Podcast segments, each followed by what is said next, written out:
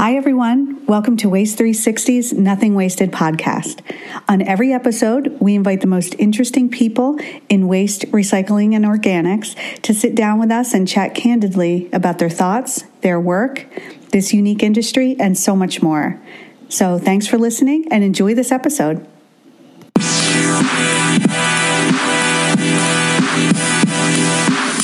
Hello, my name is Kirk Sander, and I'm the Vice President for Safety and Standards at the National Waste and Recycling Association. So again, welcome to this. This is new data. Who, who dis? What data collection can do for you? We have four great speakers. Uh, first is going to be Joe Joe Ramuno. Yep. Uh, and he's the national account manager for Great Forest. He, he's the head of business development, and he is a certified true advisor, and we're looking forward to hearing from him. Then we will be going to Chris Ronson. Chris is from marketing manager at Re-TRAC and working on their waste diversion software with over 35,000 users across North America. And then Steve Stavaro, he's the He's with Rehrig Pacific, and his main focus is devise market innovation technologies to improve logistics and flow across their industry. And then finally, we'll be coming to Emily Coven. Interestingly enough, they're also sitting in order uh, is the founder of Recyclist, a cloud-based solution to make solid waste programming management easier. Um, and she has been work, doing web and mobile apps for such places that you may have heard of as MTV, PBS, UC Berkeley, and 23andMe. So with that, we will start the program. All right, hello everyone. Um, my name is Joe Romuno. Um, I'm the Director of National Accounts for Great Forest. Um, we're a waste and recycling consultant and waste broker. Uh, we're based in the New York City area. We've been in business for 30 years. Uh, we've been working with our clients mainly through brokerage for the early part of our company's start.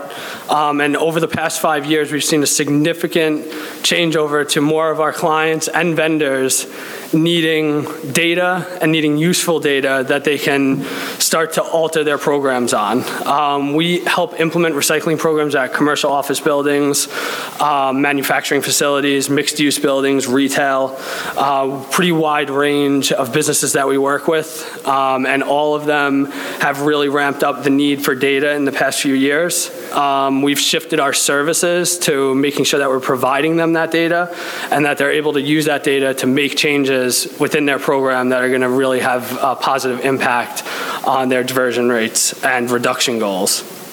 Um, adjusting to uh, meet new data driven needs, we've really stepped up our auditing services um, across our clients. Um, we've seen that throughout the country, almost 77% of material that we audit at buildings um, that buildings are throwing away is not trash at all. Um, and having that data is really important now. It's more crucial than ever with the volatile market that we're in. Uh, and, and businesses need to know that there's other options for disposal for their materials than just going to a landfill or waste to energy facilities. Uh, waste audits are a type of data collection that is growing in importance across the country and has become a large part of the business that we conduct. Uh, it's actually the biggest part of our business now, and Five years ago, it was barely a part of our business. Um, so it's really shifted how we operate, um, and it's a large service for data collection. Um, our clients want to measure and understand how much of each material type they're generating, and they want to know how they can reduce the different material types that they're generating, and waste audits allow us to do this. Um, without data, businesses are operating in the dark. They don't know what they need to do to improve, they don't know where they currently stand. Data is everything right now in the waste industry, and it's going to continue to grow in importance. As we are all aware, the recycling market has taken a pretty, pretty severe downturn uh, in recent history, and as a result, there's been a lot of changes in the market, including contamination being a really important part of both vendor side and customer side of business. Uh, con- Customers are getting hit with contamination charges, and it's going to be a growing concern.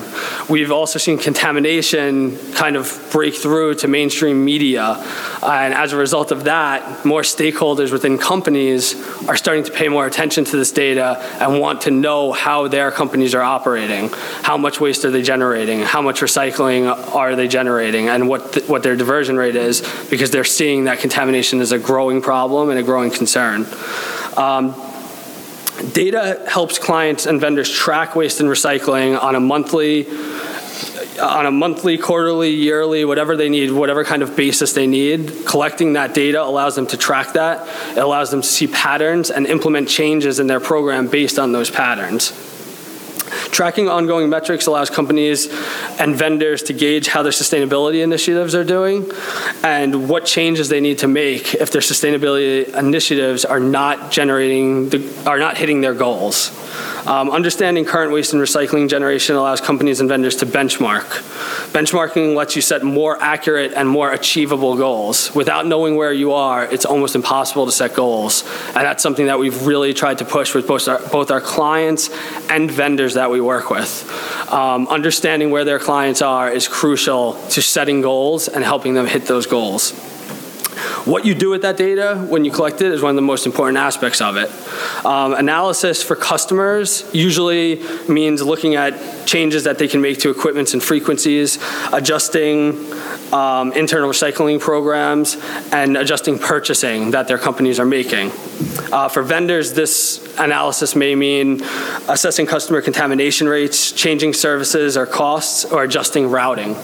Uh, this is a sample report that we provide to our customers on our um, platform that allows them to go in and look and see what they're generating on a monthly, quarterly, or yearly basis, depending on what type of contract we have with those customers. Um, and they can access this 24 7 through our portal. Um, there are various types of data collection methods that we've seen and participated in. On the customer end, um, cleaners, tracking container fullness, um, and filling out container logs was how it used to be done. It was really, that was one of the only options for container services outside of estimating costs just based on the size of the containers and the frequency at which they're being picked up. Uh, now we're starting to see more technology come out, like sensors and cameras that go into containers um, and that allow you to track their fullness and also assess the contents. Um, there's companies like Compology, Enevo. Um, these companies are out there that are you know, they have this new technology that's growing, and we're also starting to see vendors utilize that technology for routing efficiencies. Uh, completing a waste audit is for us our one of our primary core businesses um, and it really provides in-depth analysis to what customers are generating what their contamination rates are and also identifying potential diversion rates and savings that they can get it can also identify where those where that contamination is coming from. So it takes the data a step further. When we're doing an audit, if we know this material came from the third floor pantry, we know what the contamination rate is in that third floor pantry specifically, and we can communicate that back to the customer to make adjustments to, to their program. Uh, we're also seeing more companies utilize scaled packer trucks. Um, vendors that we work with are using scaled packer trucks to kind of accompany the you know, standard dump tickets that they provide for roll-off services. Uh, this is something that we've definitely seen growing as customer demand for data increases. Each of these different collection methods bring in different types of data. So the best thing you can do for your businesses is to find a way to standardize it. Try to have a standard set collection method across your portfolio. Otherwise, if you're doing container logs at one site, audits at another site, the data is going to be very different. Um, so trying to standardize that is really important to making the data as useful as possible. Um, both vendor, uh, both vendors and customers have various uses for this information. Um, as I said, vendors are definitely paying more close attention to contamination now. And doing waste audits or having scaled packer trucks doing visual assessments of their pickups, they're able to see what contamination rates are. They are looking for ways to clean up their customers' recycling programs. Uh, we even have begun working with vendors doing audits for vendors um, to get this information, which is very new. Um, we used to be pretty hands off on the vendor end in terms of providing them with information, but that's changed because they just don't have the ability, you know, many small small vendors we work with just don't have the ability or manpower to be conducting waste audits. Uh, so this is something that we've really started doing for them. Uh, it also allows them to do pricing analysis. looking at what the contamination rates are, what the service frequency is, and adjusting those frequencies to re, to reroute trucks and you know be more efficient in their routing. Um, it's also a very large data uh, value add and competitive advantage for vendors to be heavily into data at this point. Uh, we've been asked multiple times by our customers to only work with vendors that have good data reporting capabilities. We've had to cut vendors off because they don't have those reporting capabilities, and it's important that vendors keep up with these changes because this is what customers are demanding. Uh, customers are looking for help on other things. They also want to know what their contamination charges are because they're getting hit with contamination fees that are really killing some of these customers, uh, and rightfully so. There is contamination going on, but they're looking closer at that and trying to understand what they can do to improve it.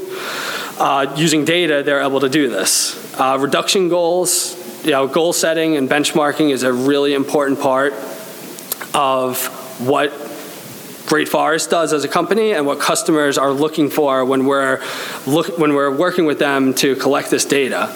Um, using the analysis that they collect from these audits or any kind of data collection service, they're able to um, really identify what changes they need to make within their program and how they can make those changes. Uh, recycling program development is another important part of data collection. Looking at, again, where material is coming from, what the contamination rates are, and how that material is moving throughout their facility, we're able to really adjust their recycling programs to make them as efficient as possible and work towards waste reduction goals and ultimately zero waste goals. And lastly, um, compliance has been a very big issue that we've been focusing on, making sure that universal waste is not ending up in trash compactors, recycling compactors, because uh, those can result in very large fines. And that's something else that we're looking for in the auditing process. Um, also helping customers that have all shred programs that cannot have you know, information getting into their waste stream that should be going into shredding bins. So that's all the type of information we're looking for um, to help to help our customers. Um, as data collection becomes more important, access to the access to that information becomes more important.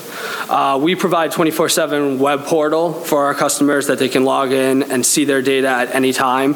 This is an example of what they will see when they log in, as long as well as other charts that they can customize depending on what different options they put in, different time periods, looking and taking this information back, reporting it back to their stakeholders in CSR reports, and really having accurate metrics that they can gauge their program development on.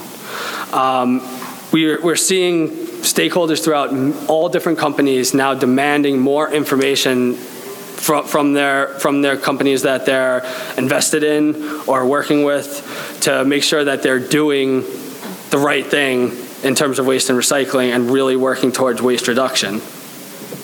Um, a lot of people ask how can they help their relationship with their vendor, improve service, and looking at their data and working alongside their vendor to reduce contamination is one of the big ways that they could do this. Um, yeah, and uh, that's it. Um, I, I, think that data is the future of waste. I think that it's only going to continue to grow in importance. Um, without knowing where we are, we don't know where we can go or what we need to do to get there. And that's what data allows us to do. Good morning, everybody.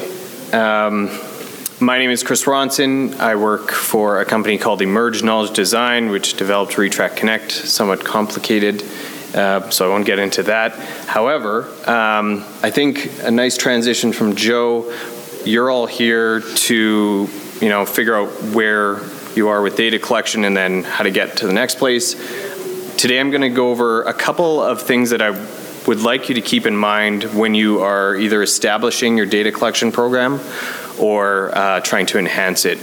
Uh, I've been doing this for over a decade with my company, helping organizations better collect information regarding materials management data. And even though I know exactly what has worked in the past and what hasn't worked in the past, it's easy to get lost. Uh, perfect example is uh, this morning I hadn't had my full cup of coffee and I was standing in line registering for the National Hardware Show. And uh, about five minutes in, I realized that uh, I was in fact in the wrong place. And so even though you know exactly what to do, sometimes having those tips in front of you is uh, helpful. Once I've gone over a couple examples of how some of our clients are uh, better collecting data, then what do you do with that data? So, so measurement, your data has a job to do. I mentioned, uh, just as a bit of background, the software that our company develops is web based software that helps collect information from uh, numerous types of entities, so whether it's haulers or local governments or businesses or um, counties or states, our software helps make that more efficient. And so we've been working for years uh, helping streamline that information. And then once it's in there, help better analyze it. And so, as far as best practices for establishing data collection programs, I'm going to start with uh, mandatory versus voluntary programs. So some of you had mentioned that you actually collect data right now, and so uh, the next question I would typically ask if I was doing a training session, uh, which is what I'm more used to doing than speaking in front of this many people, um, is you know, does your program have teeth, if you will? Um, so is it a shark or is it a cute little sheep? Um, if it is a shark, like the Austin Resource Recovery Program in Texas, um, they have some teeth to that particular program. And so, if you currently are able to mandate that data to be sent to you, there's a number of different things that you can keep in mind for collecting that data. Um, with the city of Austin, Texas, they were looking to become zero waste, and part of that was establishing a universal recycling ordinance requiring multifamily and commercial properties to report annual diversion plans on an annual basis. And eventually, it that particular ordinance is going to cover the entire city and all of the properties. And as you can imagine, if you just said from the gates everyone has to report. That is a lot of data, and establishing that program in a in a phased approach is a much better way. So whether your program uh, has teeth or not, phasing in that approach, depending on how many people are sending you data, can be really really useful. Secondly.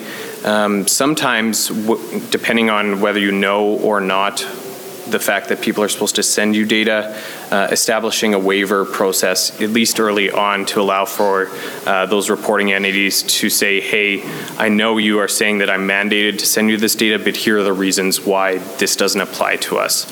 Uh, you might end up ultimately denying that waiver request and still getting that data from them, but at least you'll have better background as to why um, they think otherwise, and you can work that into the program going forward.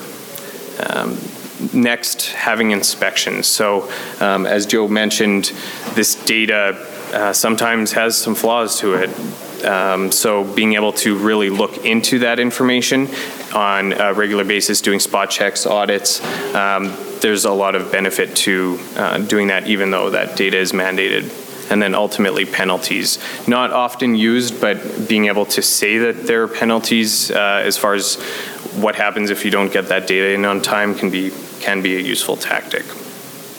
On the flip side, if your program doesn't have um, teeth, um, there are different strategies that you can take. One of the most interesting uh, ways that I've seen one of our clients use a voluntary program is tying it to a grant program. So the state of Massachusetts wasn't able to mandate collection from all of their 351 municipalities.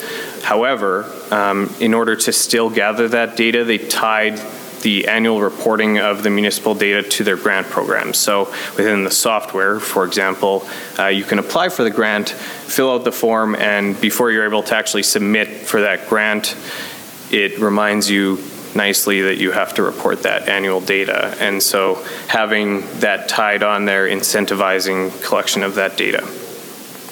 Also, if you aren't able to mandate the collection of that data, pre-populating, doing using tactics to really help streamline that process is really important. That's important even if it's a mandated program as well, but being able to make the lives of those that are sending you data uh, easy is helpful. And then having support from a number of different entities. So in the case of Massachusetts, they have these municipal assistance coordinators, MACs, and they are assigned different regions to help and be on hand to uh, help with that reporting process.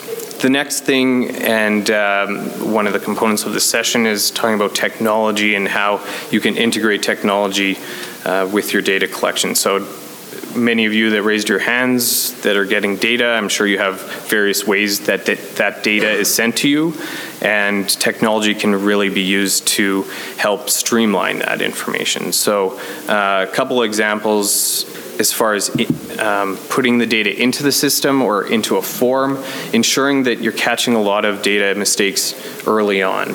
So that means things like inline data validation where uh, as someone's putting in the information into the form, it's it's highlighting things that are out of range or highlighting uh, things that maybe don't match. So the easy example is uh, if you try to put in a email address and you um, put in a phone number instead, catching that. That's a very simple example, but you can get as advanced as looking at prior year's data and seeing if that range is totally outside of what they had reported in the prior year. So being able to catch um, changes in um, changes in data and then asking for examples of why that data has changed. Uh, reasonability checks, being able to do that after the fact is also useful. So if you don't have technology that can catch it ahead of time, being able to see discrepancy reports so that you can red flag things that just don't seem to make sense. And uh, ultimately, the data verification process is really important. Um, one of the things with many of our clients is that because we offer the software solution, it's like, okay, perfect, everything's taken care of we're good to go. Ultimately, somebody is still needing to look at that data. It's not the most glamorous job in the world. Um, it's sometimes arduous, but being able to verify that that information is accurate, even um, on a spot check level, is is important. And making sure that the technology that you're using uh, has assisted in that process and being able to easily check to see which ones you verified is, uh, is something that you should consider.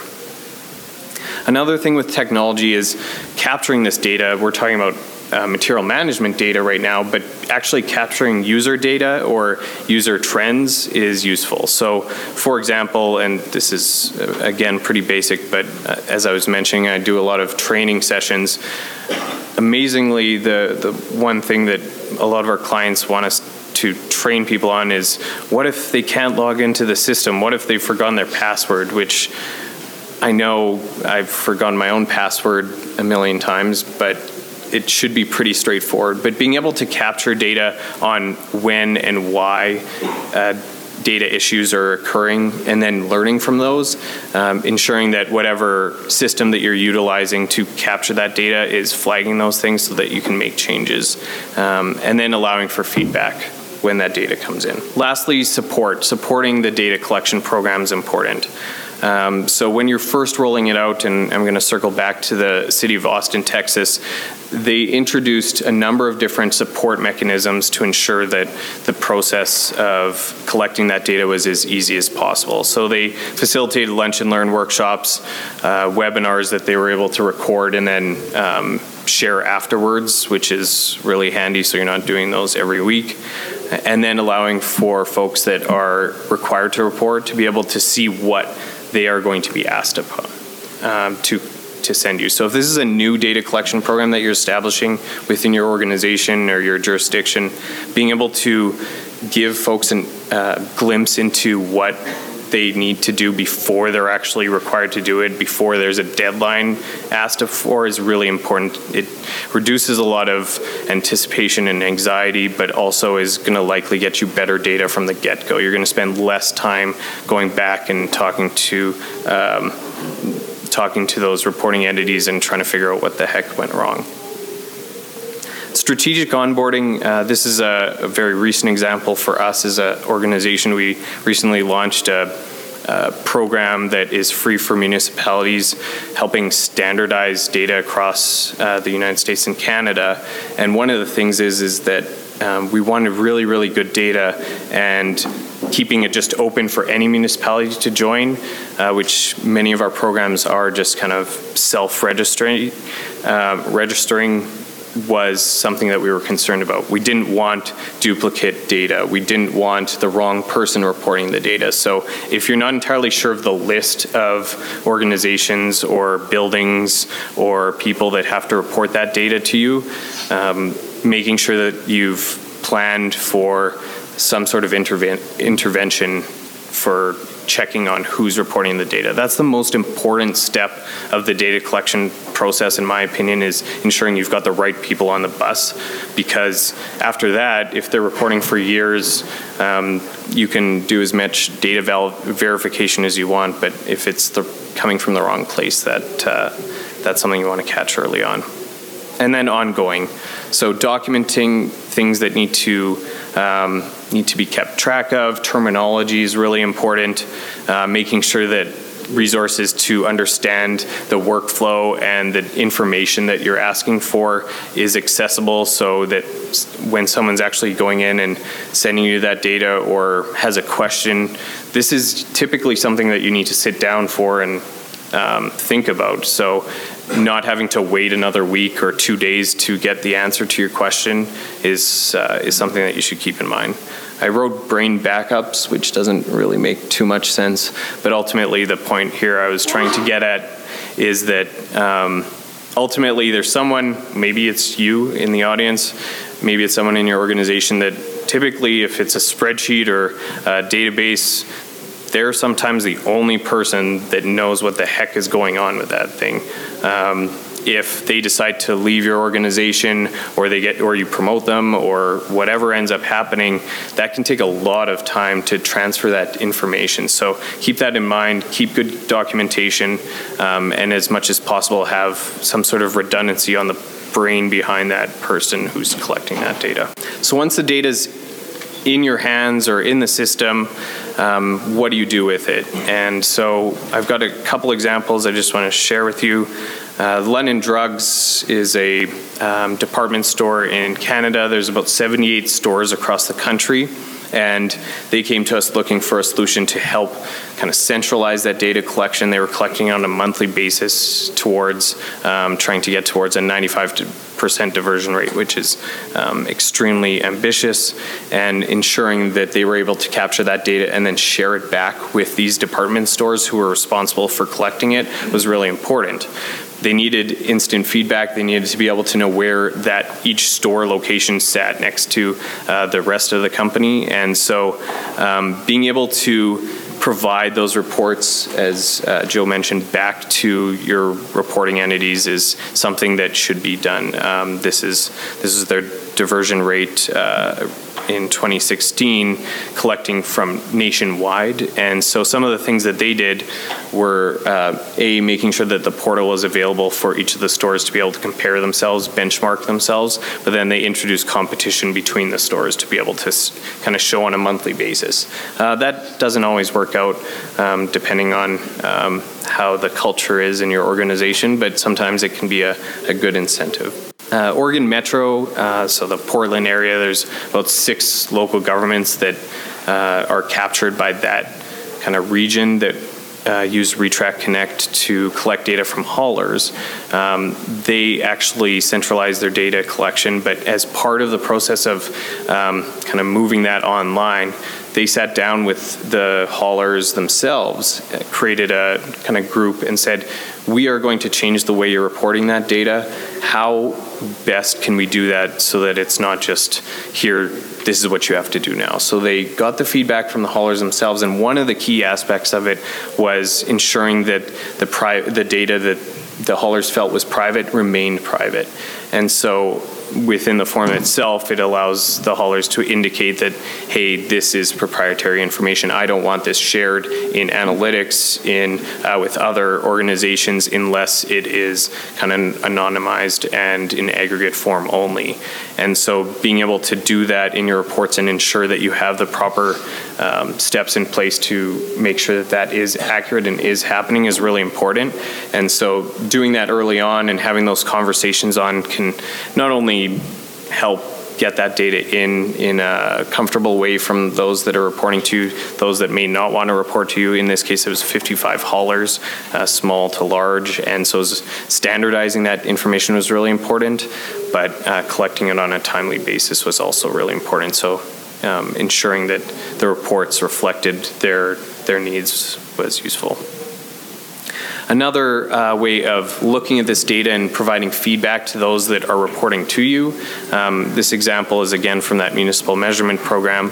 One of the things that we wanted to do instead of just this one way street of collecting data is give something back to those that are reporting data to you. And so in this particular report, it analyzes the information that the municipality has provided uh, for their programs for the year and being able to then say, here, these are some recommendations that you should keep in mind. These are some tools and resources based on the exact program that you have. Um, look for improvements in these areas. And then finally, uh, is the state measurement program. Uh, I like to say, uh, you've heard the apples to apples comparison. People then are like, oh, it's not apples to oranges. It's almost never even apples to oranges. It's apples to pretzels. Essentially, it's complicated, and ensuring that um, capturing that data at a at a standardized level is really important. So, with state measurement program, all the states agreed upon common terminology, metrics, and the ability to uh, collect aggregate information or detailed information depending on the level of detail that they could provide. So, thank you so much. My name is uh, Stephen Stavro. Uh, my focus is to devise and market innovative technologies for a wide range of industries from uh, food and beverage, uh, distributors, bakeries, and the waste and recycling industry. Um, Pacific has been servicing, providing technology containers for the waste and recycling industry for about 30 years now. So if you're in this room today and you're a pri- uh, municipal provider or a private service provider, there is more data available to you than there's ever been before. Everywhere you look, there's data coming at you. Uh, you can get data related to your truck, how fast it's going down the road, what turns it's making, is it optimized on that route, if driver's a seatbelt on, if the driver's taking a selfie, um, containers picked up, if a container is full. There's an unbelievable amount of data on the marketplace, and it's mushroomed over the last five years. So it gets a little bit convoluted, right? So if you look out there and you see all this data on the marketplace and you're an operator, it's a little bit difficult to figure out what data is actually really important to you? Where should I be focusing? Where should I be spending my time and energy? So the challenge in the business today is not necessarily the amount of volume that's coming in from a data perspective. It's really about how do you take this data, turn it into something that's effective that actually can deem results.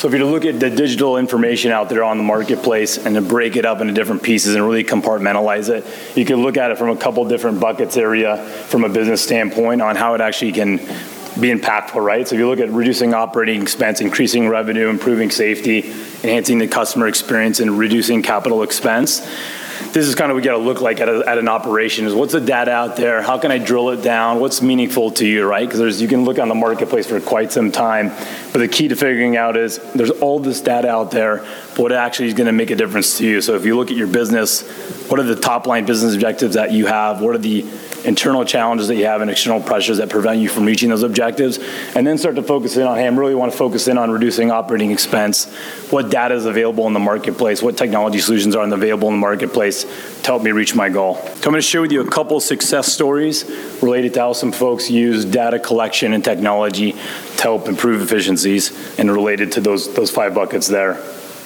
So I'm going to start with the city of Cincinnati. They're operating 36 trucks and what they had a challenge was uh, understanding is where they were optimizing their trucks. Are the residents actually, which residents were participating and they had very limited visibility to this. And so what they did is they partnered up with Rehrig Pacific to install RFID readers on the trucks. And they also provided RFID on the carts in front of the house. So now what happens is when the resident rolls out the cart with the RFID chip in it, the truck rolls up with the RFID reader in the truck, picks up the cart, it scans the cart, ties it to a GPS unit, and now that now the city of Cincinnati knows which truck which truck picked up which house on which day with which cart, and has got pure visibility on what's going on. So after a couple months, they look at this data and analyze it and then say to themselves, hey, we're running 36 trucks here. We actually can do this with nine less trucks. Take those trucks off the road and allocate that labor somewhere else. So a really big win there for that city. They, they improved route efficiency by 25%, reduced their fleet by nine. And really a big win is it was a labor neutral, right? So they're able to take that labor and apply it to other parts of the city that are important to them. Two of those things were uh, road maintenance as well as uh, litter prevention. So pretty pretty significant savings. You look on an annual perspective, you're looking at 1.8 million dollars and uh, 9 million projection over over five years. Next success story I want to talk about is a generic industrial hauler, but some of you guys probably familiar the, the complications with keeping track of your uh, industrial containers out there that are floating around. You probably hear things related to someone's calling you up, you don't know how many containers you have in the yard, you've got to call a bunch of people to figure it all out. You've got drivers that stash them so they can be more efficient on their own on their own terms, and that guy ends up leaving your company, and you don't know where all those containers are.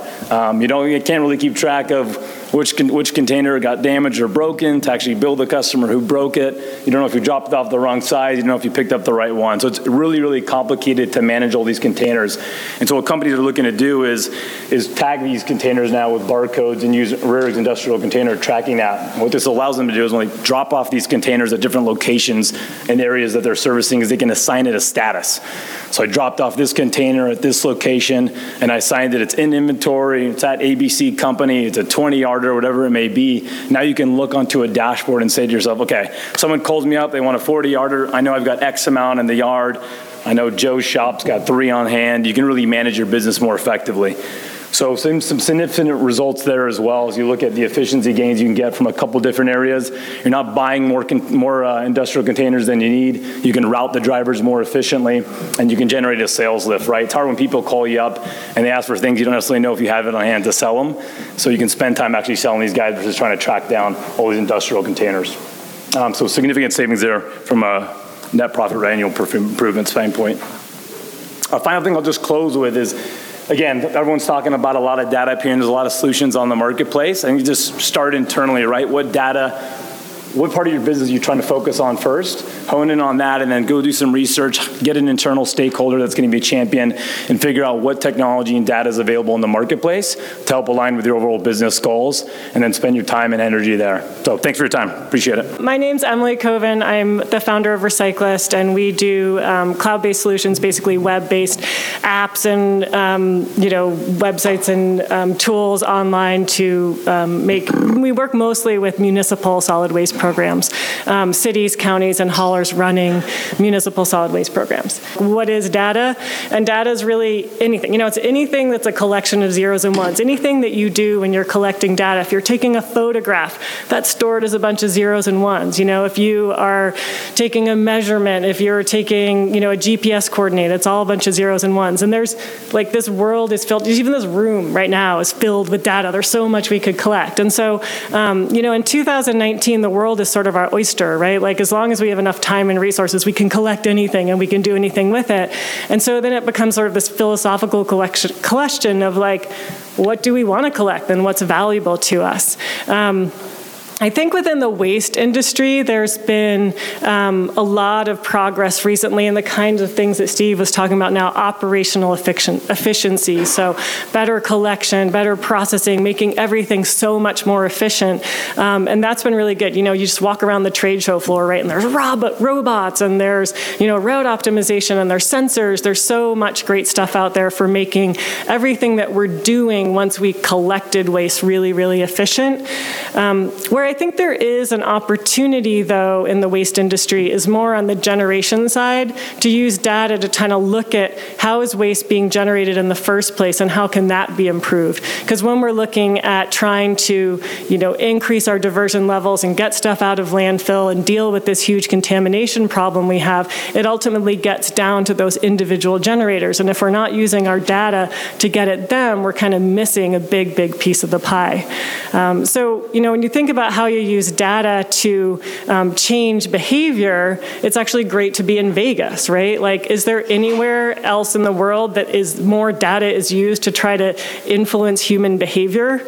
You know, the, the, the casinos are the, sort of the perfect incubator for this idea, right? They're this like completely closed off, like controlled environment. The casinos can control the temperature. You know, we've all heard like lower the temperatures to keep you more awake and make you spend more money.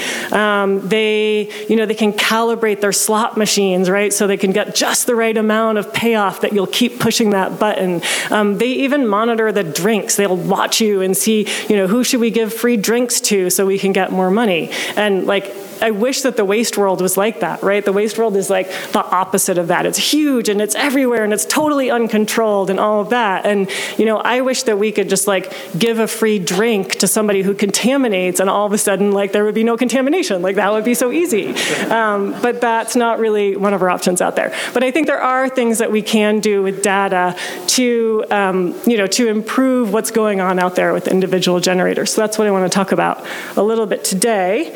Um, so uh, you know, on if you look at individual generators, what information do we have about them? We have a decent amount of aggregate information, you know, because when the trucks go pick up their stuff, we know how much, you know, we can measure how many tons are in trucks. Um, we can measure how many tons are going to landfill. We can measure how many tons are getting processed, um, and we can roll that up on a usually on a citywide municipal level, something like that. So how many overall within a city tons? We can get diversion. We can get pounds per household, and then we can roll roll that up, especially through the efforts like Chris was talking about with the municipal measurement program. There you go. Um, standardize it, and then we can start to have baselines and track how things are going. And all of that's super important, right? Because that gives us visibility into what in the world is happening out there in the big picture. Um, and that, but it, it, to a certain extent, that gives us everything that's happened in the past and hopefully close to real time happening right now.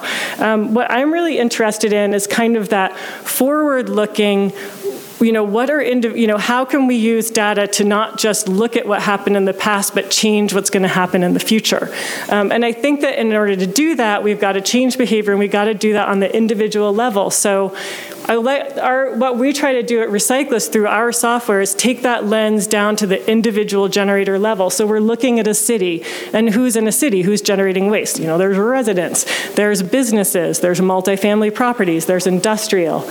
Um, we focus largely on, res, on uh, not on, well, we do stuff for residential, but this is different. Um, what we do, what we, our data platform focuses largely on commercial for a few reasons. Um, one is that we work largely in California and there's mandatory commercial recycling and mandatory commercial organics, so that's really important to our customers. Um, and the other reason is that you get a lot more bang for your buck, like trying to change the behavior of commercial generators because you can actually go talk to them and change what they're doing. Um, so if you look at an individual waste generator, you know, in the ideal world, you would know everything, right? You would know, they've, say they've got three bins. You would know every week how much they're generating. And if they happen to have a scaled truck, like amazing, you know that. But odds are they don't. Um, if they happen to have sensors that were perfect and rep- could report their contamination perfectly, you'd know that. Um, if they worked for, you know, if they happened to work with Great Forest or a company like that, they'd have a lot of information. But for the most part, we don't have that information information. All we know is they've got these three bins, right? Um, but that is information because if I'm in a city with a three bin system, I know at least they have the service that they're supposed to be using. You know, what if they don't have an organics bin? Well, then I know they're not diverting their organics, right? That's like a very simple data point. If they don't have a recycling bin, I know they're probably not recycling. So, you know, it's not rocket science, but it's really useful information to have. So when you look at a city overall, right, like let's say my city has eight businesses, and I can see that two of them don't have a certain service. You know, one of them is lacking organics, one of them is lacking organics and recycling. Um, so if I'm going to go out and try to affect change within the city, who am I going to go see? I'm going to go see these two businesses. If I only have time to go see one, I'm going to go see the bigger one that's lacking more service. You know, that's where my biggest opportunity is to move the needle within my city. Um, obviously, most cities don't have eight businesses, they have 800, they have 8,000, but the same principles apply, right? You're not going to go door to door and knock on 8,000 businesses, but maybe you do have the resources to go see 300. And if you can use your data to identify who should we go see, where are we going to get the biggest bang for our buck, um, that's a really empowering thing. So um, that all sounds well and good, and it sounds like, well, why doesn't everybody just do that tomorrow? Um, and there's a real big limitation to this, which is actually you can't just like, you know, snap your fingers and know who those 30 businesses are. And this is kind of at the root of the problem that, that we are dealing with as Recyclist, which is that this is how the data tends to look when we get it. So we work with the city, or we work actually a lot directly with haulers who give us their data, and are like, okay, tell us now who we should, like, who's compliant, who's not compliant, who should we visit because this is how data is typically stored. Um, and it's stored for this, you know, so you, this is, say, one customer, Joe's Diner, right? They've got a couple different locations, they've got different bins, they might have a couple different account numbers for their different locations, you know, a row for every day of the week that they're serviced. Um, and you can't just look at this and know what's going on, right?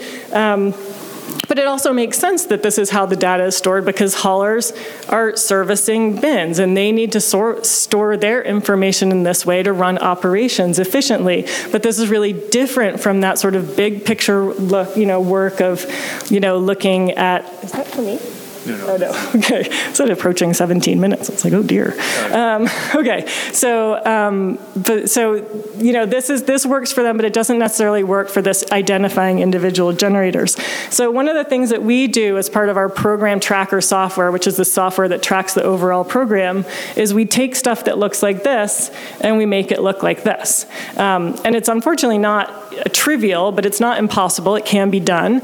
Um, and now we can look at this one generator and say, oh, they've got two locations, and here's their net cubic yardage that's being serviced at each of those locations, and here's like a human readable version of what they're getting, right? And then we can look and see, oh, look, these guys haven't got recycling, and those guys haven't got organics. We've got two problems here. Um, and uh, this can be really powerful. Again, it would be nice if we knew more, but this is a very, very good starting point. Um, so what this looks like, just to give you an example, within our program tracker is we pull in, you know, thousands and thousands and thousands of businesses, and you can search and you can sort them, but you can see on an individual generator level what they're all doing. In the state of California, this is particularly helpful because now we know who's on the hook for mandatory commercial recycling, who's on the hook because it's threshold based for commercial organics, and we can see, you know, who's not complying, who's not got the services they need, and then we can track whenever we go and visit visit them or do a phone call or do an audit or do an assessment or you know anything like that it's all tied together. It's not sort of in a mishmash of notes everywhere where we have no idea what's going on. So um, chris was talking about uh, regular you know collecting data with teeth and with not teeth and there's the shark. Um, sb 1383 is like is like a giant school of great white sharks. It's like it's like the most teeth filled reporting thing. Like it's like the best thing that could have ever happened to recyclists but kind of terrible for everybody else um, because there's so much reporting required. So this is short-lived climate pollutant um, emissions right, law that's very, very broad-reaching across the state, but specifically for municipal solid waste programs, there's a ton that's required around organics. Um, it requires more organic service to be had. It's tons around edible food generation. And on the municipal level, there's tons and tons and tons of reporting. And so if you guys are like, who is this crazy person standing in front of me telling me I should track 8,000 individual generators, like who in their right mind would do that? Kind of the answer is everybody in California now is going to have to do that. So um, previously in California, the regulations have been a little bit more aggregate, right? How many businesses are complying and not? How many tons have been going? Add it all up and give us a number. Um, SB 1383 is really a paradigm shift to give us a list. Give us a list of all your generators. Give us a list of everyone who's got organic service that should and who you know who doesn't that should. Um, give us a list of all of your edible food generators. Tell us what each and every one of them is doing to recover food. You know, give us a list of all the waivers you've issued. Give us a list of every single point of contact you've had with every single generator the whole entire year and the outcome of all of that. Like it goes on and on and on. So it kind of has to happen whether we like it or not. I like it. You all may not.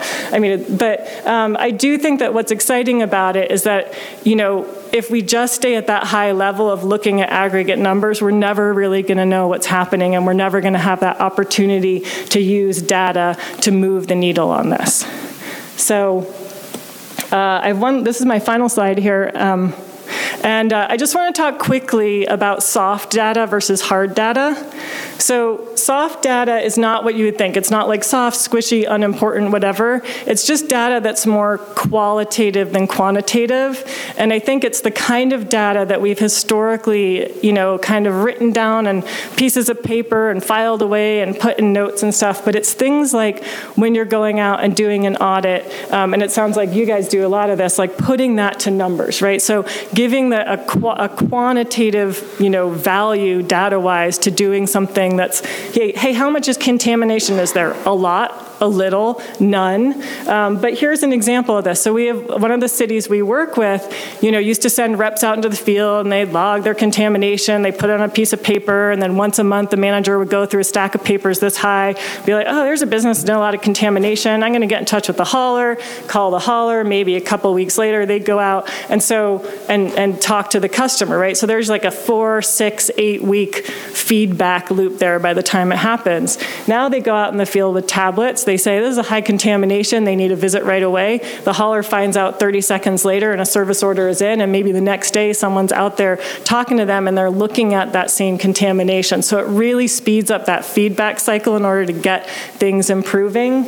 Um, and then I think the other thing that's really empowering about everybody using sort of a standardized format when they're going out and gathering this soft data like contamination, like audits, like characterizations, is that then you can tie that to your results, right? So if you are keeping track of your contamination, then you're keeping track of how that changes over time, and you can look at that against all of the efforts that you've put forth to change that, then you actually start to realize what's working and not working. We shouldn't all go out there and just randomly do things and hope they're going to work. Like if we can tie these to real numbers, then we know that our, you know, that our efforts are being rewarded with the kind of results that we want to see. Well, thank you all for attending.